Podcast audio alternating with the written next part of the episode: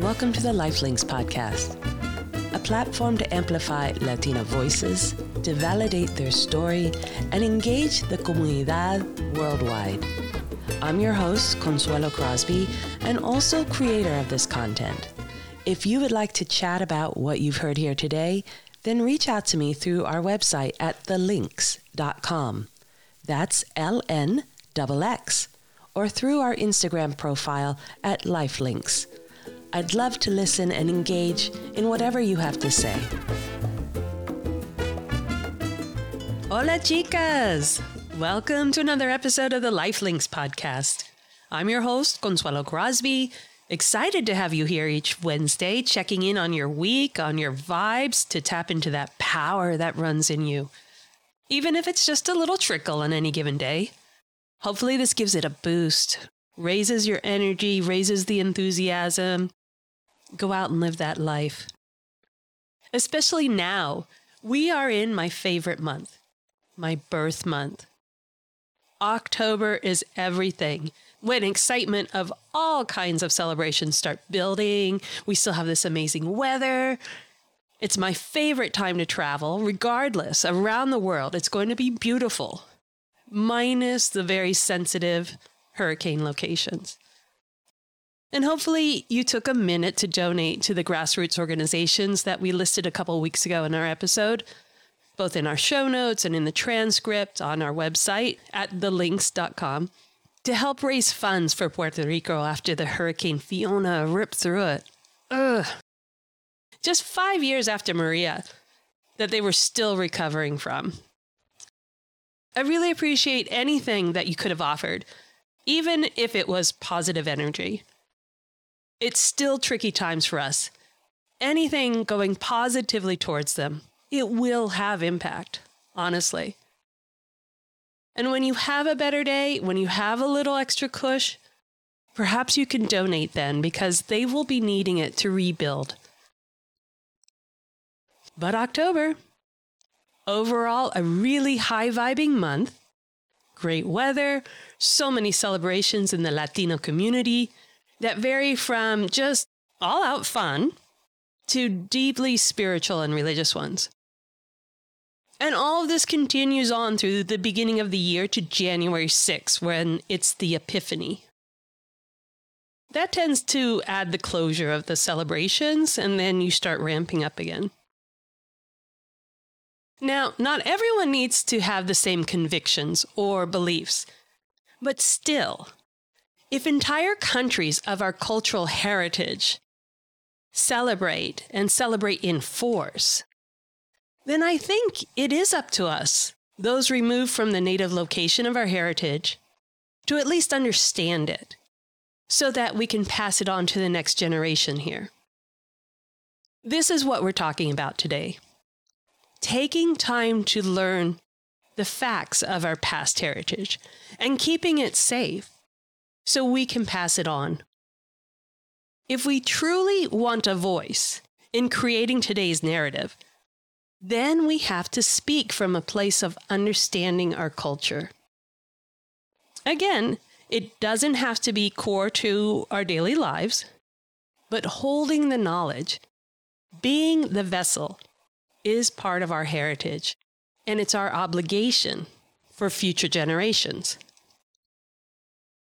We may not need it today. It may not feel right for us to live it here today. But perhaps future generations will need it. They'll need the knowledge to understand themselves, how they were raised, what they're feeling, and we should leave it up to them to decide. And for now, we should at least harbor this cultural knowledge for them. Because all of these rituals, all of these traditions, all this history and knowledge, it really helps us understand ourselves, our own childhood, because it definitely influenced our parents and grandparents. And that is pulsing in us. Those are our life links. And it's how we were raised. We were raised in this, which influences our present identity and most likely a yet to be defined and understood identity. That's a very big learning curve when you're a first gen, even a second gen. But for most of us, it gives us the power to forge ahead. This knowledge can heal our trauma by shedding a different light on what happened in our past. Because when you're young and you're being raised in it, you're developing the understanding and then the memory based on a really little person. And that understanding may not be spot on, may not be quite accurate. You just were a little one. But if we go back now and learn and understand the culture fully in its real light, and how that was being acted out by our parents and our grandparents, we can shed a different light on what happened. And with that new understanding comes forgiveness, comes empathy, and with that, a chance to heal. And in that healing, in not feeling the pain of our past, we can fill ourselves with joy. We are able to view our heritage and our culture with this renewed perspective. A really beautiful, powerful perspective. So that we can regain the knowledge and embrace it for the next generations. I'm really grateful and absolutely love what I'm learning from the Latina Instagram accounts globally. They can be from here, they could be first gen, second gen perspectives, or they can be from the source. They're powerful in content and they just create that connection so you can research more and more, get a better understanding. And I can go down a very deep rabbit hole by just clicking on the links. I start out just wondering, hey, what are you talking about? And then pretty soon, two hours later, I just get lost. But it's on a need to know basis. And hopefully you're better disciplined at it than me. There was a post last week on October 1st that brought back so many memories for me that were, until that day, only memories. I had never taken the time, or even dedicated the time, is more like it, to understand the history behind my own memory. Again, it was a memory, yes, of my life, even as a young adult, but it was based on an act of my mother. And for that, I assigned the memory to my mother rather than myself. So, October 1 Besides being the start of my birth month, which in and of itself is a celebration, you all can be celebrating out there with me. But in Peru, where my mother is from, it's the first day of the month of purple, El Mes de Morado. And this was posted by the Peruvian Sisters Instagram account. I took a deep dive into this because I had never heard of this. I had never heard of this month of purple in Peru. And I was learning about how, in this very, very present day, it is a powerful tradition that happens all month long in Peru right now. From any day individual to entire soccer teams and cities devoting themselves to wearing purple. Now, in today's context, here in the US.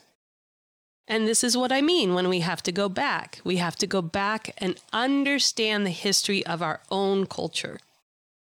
Because if we were to hear this today, the month of purple and everyone wearing purple in Peru, we would say, oh, hey, power to the women. That's fantastic because we are mixing our cultures. We're mixing our representation because we don't have a proper understanding of our own heritage. So, what I learned, and this is what triggered the memory, is that the month of purple, El mes de morado, is when the faithful, the religious faithful in Peru, wear purple all month long as a sign of devotion to El Señor de los Milagros. And when I read that, it triggered my memory. Los Milagros. That's when the memory came flooding back. First, I'll give you the history behind it about El Señor de los Milagros. It's about a portrait of Christ that is painted on a wall in Lima. And this was done hundreds of years ago during a very ugly and unfortunate time by a man who was forced, and yet gratefully we appreciate that his talent provided it. He painted this mural of Christ on this wall in Peru. Now, if any of you have been in Peru and felt an earthquake, oh my lord, those earthquakes there, they make ours here in California look like just a bad day after drinking a little too much. You know, ours are a little wobbly, a little shaky, but down there, oh, the ground is flipping up and down, and you can see the waves in the movements of the earth. And yet, this wall survived two of these massive earthquakes. Everything else was destroyed, but this wall remained, and with it, the vision, the painting of Christ on the wall. And so ultimately, the people decided okay, this is a miracle. Los milagros, right? This is a miracle. And they built the church around it. And to this day, it is celebrated all month long by the masses of people in Lima, where the wall is located, where the people actually carry a one ton replica, a 2,000 pound replica through the streets, like a pilgrimage in devotion to both Christ and to the miracle that he remained there with them and never being destroyed like the other structures.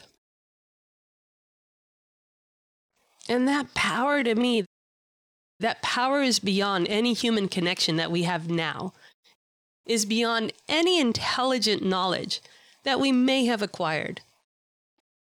That depth of devotion, the power of the masses of people all focused on one humble belief, is part of my cultural heritage that I would have lost, would have never known. Because my mother had a scapular of El Señor de los Milagros. And she had a lot of iconography. But this one in particular, it was about the size of maybe two inches tall and one inches wide. And it was woven and embroidered. So it was purple ribbon all around it and in the middle was an embroidered image of El Señor. And she carried it with her wherever she went. But particularly the scapular, she would bring out whenever I was really vulnerable in being ill. Whether I was really sick or if I was going into a surgery, she would take the scapular and pin it to my gown even as I'm being rolled into the operating room. Now, I didn't question it at the time. I did not deny her that belief that she was passing this on to protect me in the hopes that I would come out of it okay. I had a sense that she just feared losing me, and so I embraced her belief for her benefit.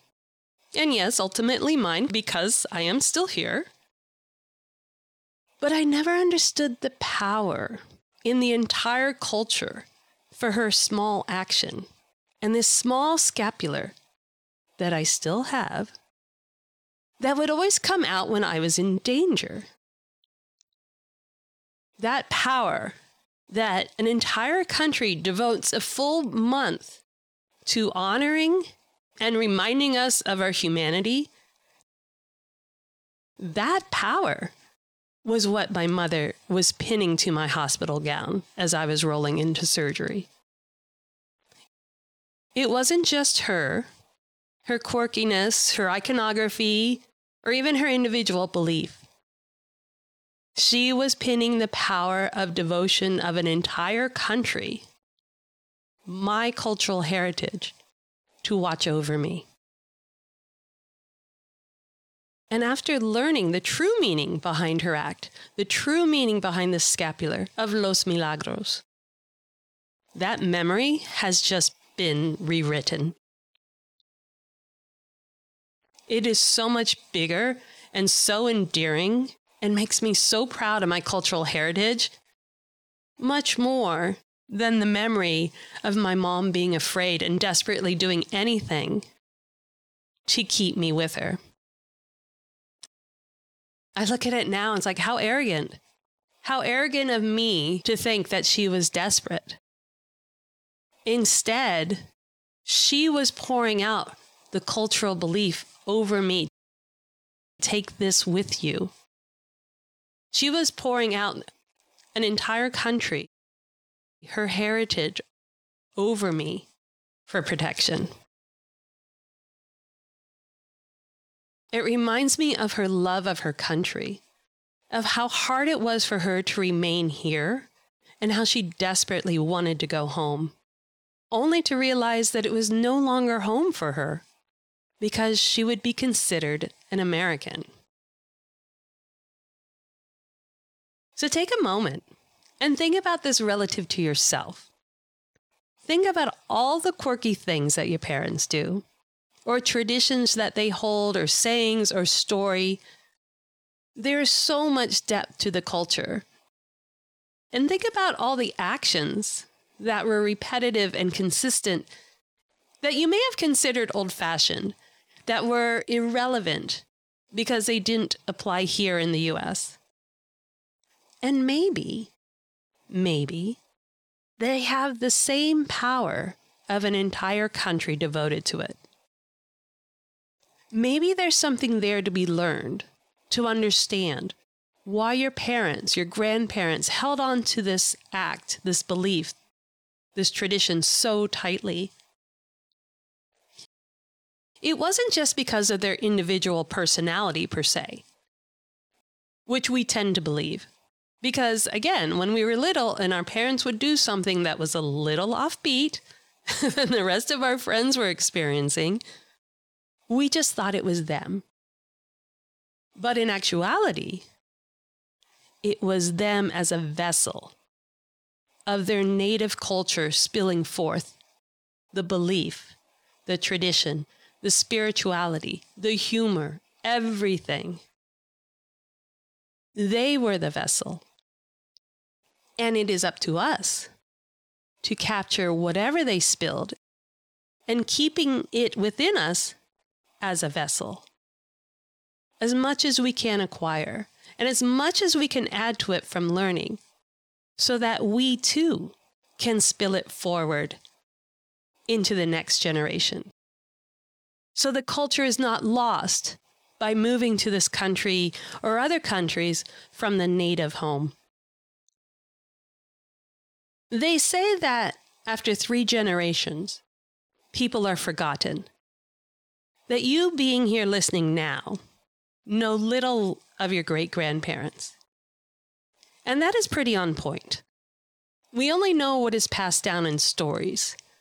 It is pretty rare that you actually knew your great grandparents, especially because they stayed in the native country. The rest we have to kind of piecemeal together and recapture, like this memory I had. Because if I hadn't taken the time, it wasn't dedicated research. I was just scrolling on my Instagram account. I was looking at recipes and dog videos, and by the grace of the heavens, the Peruvian Sisters account said, Hey, it made me stop. Because this memory I had never passed on to my daughters. I had never copied the act as a mother pinning a scapular to my daughters because I didn't have the belief. I didn't understand the belief. I did not give them the power of an entire country as protection. And so, if I didn't pass it on to my daughters, then they definitely will not pass it on to their children. And that would have been lost. It will be considered an act of a foreign country. Even though it is in our blood, it is our family, it is our DNA and life link that my grandchildren will come from, it will have been lost. They will consider it foreign and nothing to do with them. So, for every first generation that comes here, that is born here, consider the responsibility you have as a first generation. Consider the love of carrying the culture in you. Learn as much as you can from the family and friends around you and take the time in this really busy, yes, demanding society. In the pressures of adapting to another country all alone and another way of living and trying to figure out the identity. Yeah, it's a lot. It's a lot and it can suck you down into being the only important thing to do to succeed in this culture. But I really encourage you to maybe carve out a little bit of time here and there and delve into the groups of the Latinas that are providing so much love and information of culture, so much vibrant expression of culture. Learn from each other, learn from your family, learn from the resources we have so that your grandchildren don't think that you are part of a foreign country that has nothing to do with them. Step into your truth, ladies. Ciao. Really appreciate the time you take to rate and review the podcast. Get the backstory and what you've heard here today and reach out to us at thelnx.com. That's L N X, because it's about time, it's about us. Stay in the groove on our social media at Lifelinks and get ready to make your move, ladies. Viva!